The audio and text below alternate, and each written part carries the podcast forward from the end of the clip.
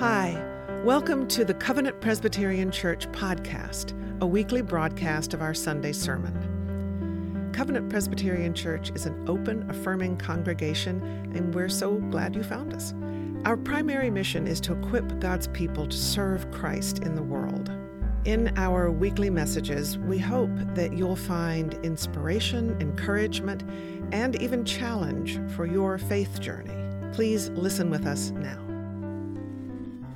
The passage that I'm reading from Acts is a lot more difficult to hear. Preview. It's the uh, stoning of the first Christian martyr, Stephen. So get ready for that. Um, it's part of our sermon series over the next several weeks. The Bible's Believe It or Not. And I previewed this last week, but if you notice on Facebook, when I posted about this series, I basically ripped off Ripley's Believe It or Not museum. It says this Join us over the next four Sundays as the unbelievable comes alive right before your eyes. And you will marvel with incredulity as you consider the curious commands of Christ.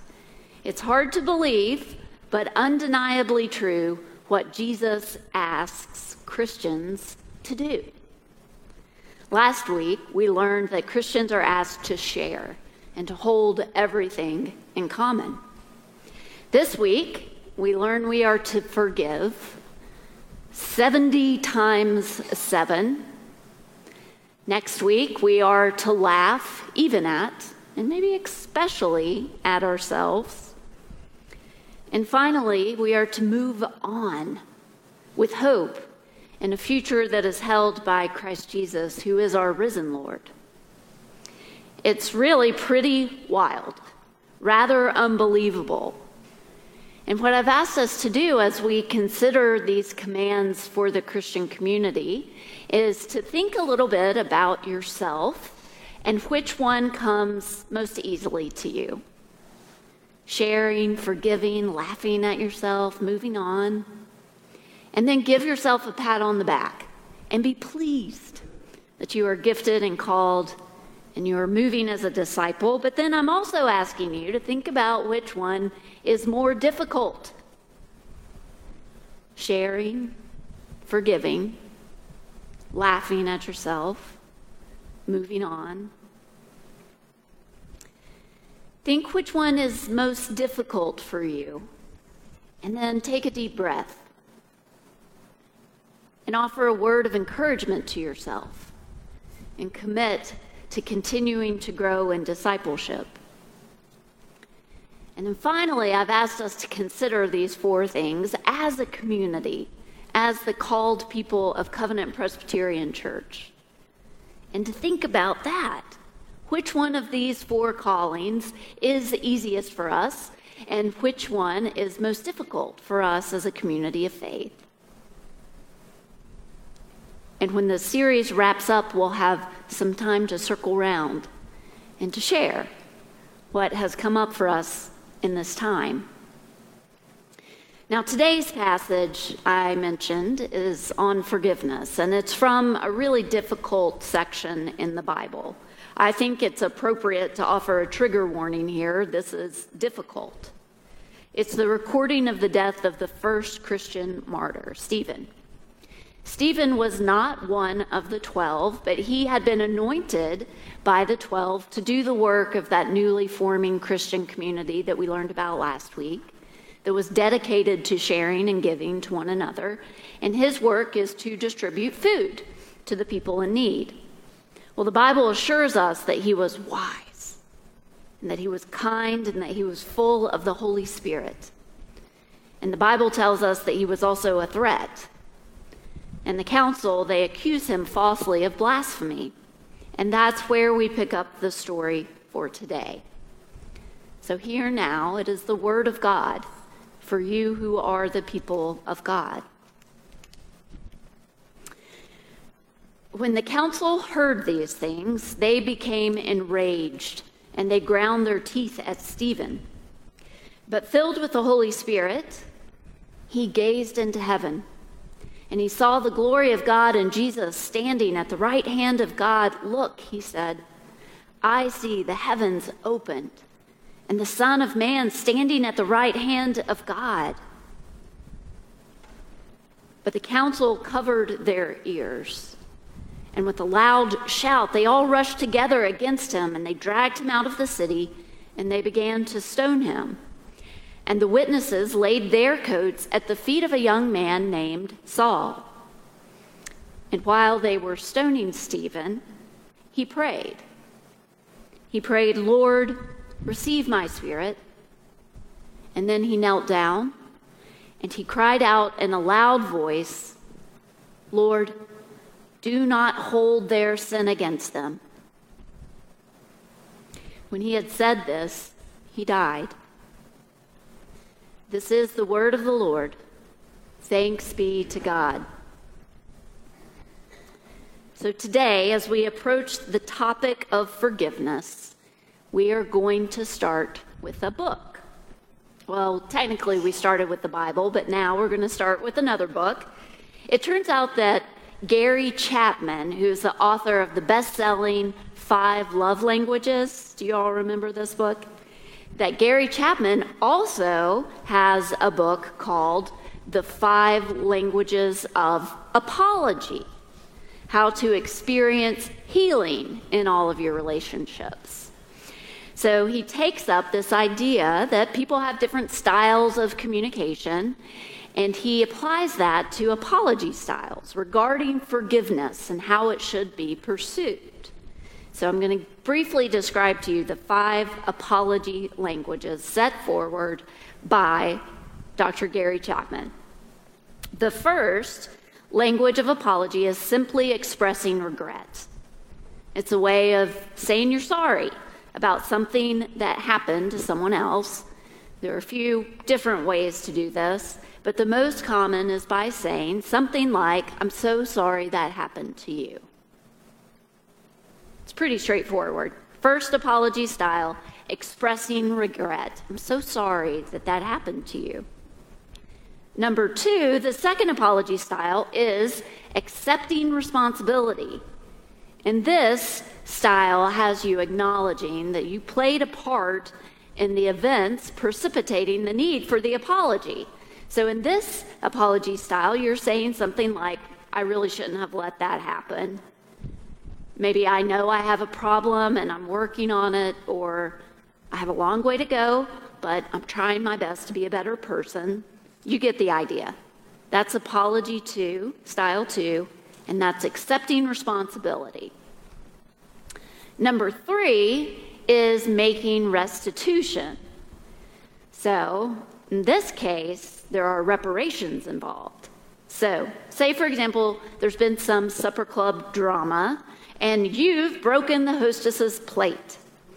With this style, you might say, I'm so sorry I broke that plate. Can I replace it for you? Or maybe uh, even, I'll make it up to you by bringing a nice bottle of wine the next time. That's apology three, making restitution. The fourth style is asking for forgiveness. So this style works in that you're seeking connection with the person who's been offended, permission to move on. And in this apology, you answer an offense with, Will you please forgive me? The final style is one that uses explicitly religious language. Apology style five is genuinely repenting. Now, we know from the Bible that repenting is from a Greek word and it means turning away from something and turning towards something new. And as an apology style, genuinely repenting means that you're feeling remorse for what you did and you're also making sure that it will never happen again. It involves accountability and it involves truly changing your ways. Now, I'm not going to ask you which style you are, because I know it's a lot to think about, or maybe one of them really uh, struck your fancy there. But if you have any other questions, I'm just going to point you to the online quiz, Dr. Chapman's website, for the five apology styles. I've never scrolled through as many apologies in my life.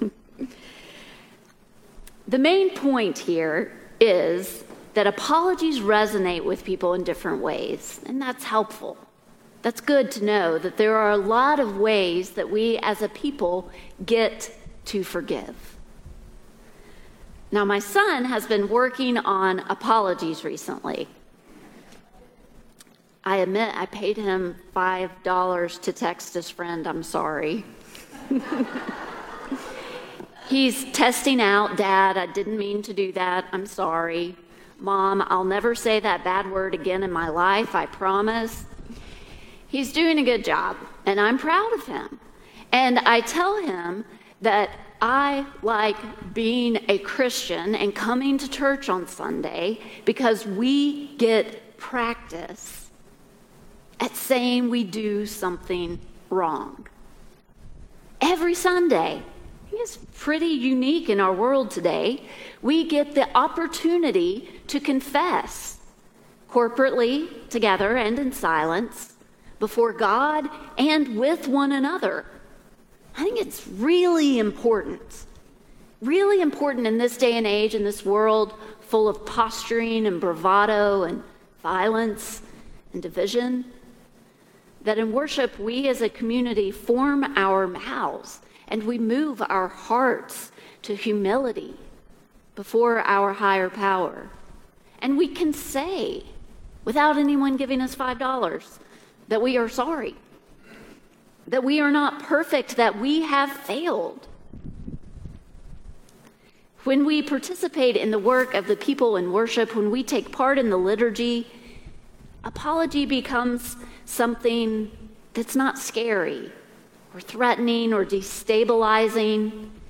It's heartfelt, it's habit, and it's holy. Confession is an act of worship, an act of surrender, where we lay our brokenness before God and we acknowledge that God is the source of our strength, our hope, and our healing. We acknowledge in confession that God is the one who can make us whole. And we offer our praise because we believe that God does forgive, even us, even you, even me. In confession, we are transformed, and in that transformation, we find joy of forgiveness and also strength for the journey of faith. Because, of course, we also know, and I would be remiss not to add, that religious communities don't just offer spaces of confession and reassurance and comfort and joy. They are all too often places where we are silenced, even deceived. They are often places of harm. In his article, Overcoming Hurt in the Church, Nazarene pastor Kevin McDonald says that the most painful thing in the world is being hurt by the church. He describes the time when he was discerning a call to ministry, and the senior pastor said, No, I don't think God has given you the gifts needed to be a pastor. Kevin shared that he just cried, and the rejection hurt him and he was angry for days and months and even years. And in this article, he shares the steps that he took toward healing. And he offers those as a template for us, a way forward for Christians who have been hurt by the church and yet still seek and still want the forgiveness that is only found there. The first step, he says, this is not blockbuster. This is not alarming. The first step, he says, is pray. Pray to God. And remember that the church is not God. The pastor is not God. The session is not God. The church ladies are not God. Remember that God is not the one who hurt you. And pray. Approach God with your pain, trusting that God will hear your cries, that God is merciful and slow to anger and abounding in steadfast love. And the next tip Pastor Kevin offers is straight from the Bible, too, for Christians who have this call to forgiveness. And it is this confront the offender. Do you know this? It's in Scripture, it's a biblical approach, too. One of my Quaker friends in leadership in a Quaker congregation says that her church uses this all the time. It's called eldering there. And it follows this passage in Matthew. Here's how it goes If your brother or sister sins, go and point out their fault, just between the two of you. And if they listen to you, you have won them over. If they will not listen, take one or two others along so that every matter may be established by the testimony of two or three witnesses. That's eldering. And it's important for us to remember that Christian forgiveness does not ignore wrongdoing, certainly does not ignore abuse. Instead, it asks us to be bold and to address conflict and to ask for accountability. You do it with the self awareness of the log in your own eye that's scripture too. But you move with confidence and approach the offender with love and as part of a community of care. And after all, it shouldn't be that hard for the offender to admit a wrong. After all, we Christians are pretty practiced at confessing before one another, before God. One of my pastor friends tells the story of a congregant who got out of hand at a meeting, who was offensive, who was angry, who was gruff, who made some mean, personal, targeted statements. The next Sunday, she found him by her office door, and he had pulled off a sign from a nearby table, and he was hanging it by his heart with a grin on his face. And the sign from the nearby table read, Lost and Found. We are forgiven. Now, Pastor Kevin's final point is that for Christians, forgiveness is not an option. And he draws this point from Scripture too when he says, Jesus offers us this thought to ponder. If you do not forgive others their sins, your Father will not forgive your sins. Or try this from Matthew's Gospel. When Peter came up to him and said to him, Lord, how often shall my brother sin against me and I forgive him? As many as seven times? And Jesus said to him, I do not say to you seven times, but seventy times 7. Pastor Kevin says that he had to learn how to forgive one day at a time. And by that, he meant, for instance, I would wake up on Monday and I would forgive. But then Tuesday would roll around and I was still wrestling with that hurt. And so I tried to forgive again and again till day by day I had completely forgiven the wrong. That's a new take on the 70 times 7. One offense, but many days spent in prayer. Friends, the Christian call to forgiveness, it's radical. It's not easy, but we should never give up on the power of the Holy Spirit to transform our hearts and open our minds. We should never give up on saying it and praying it and doing it. Like Stephen in the passage, if we fix our gaze on Christ, even while in pain, we have hope that the heavens will open and will show us the Son of Man standing at the right hand of God. And after all, that's what we're about trying to see Jesus. And with prayer and with other people and with persistence, we can fix our gaze on Christ. And we'll see the one who offers only absolution and not condemnation. Remember from our communion, our confession liturgy, who was in a position to condemn? None but Christ. And Christ died for us. And Christ rose for us. And Christ reigns in power over us. And Christ prays for us. Friends, in Jesus Christ, we are forgiven. Thanks be to God. Alleluia. Amen. Thanks for listening to the Covenant Presbyterian Church podcast.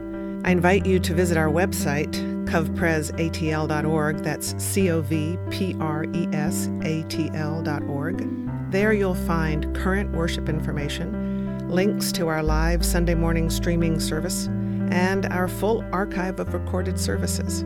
You'll also find out more about us and how to get in touch. I wish you well in these strange times. God is with us. Grace and peace to you.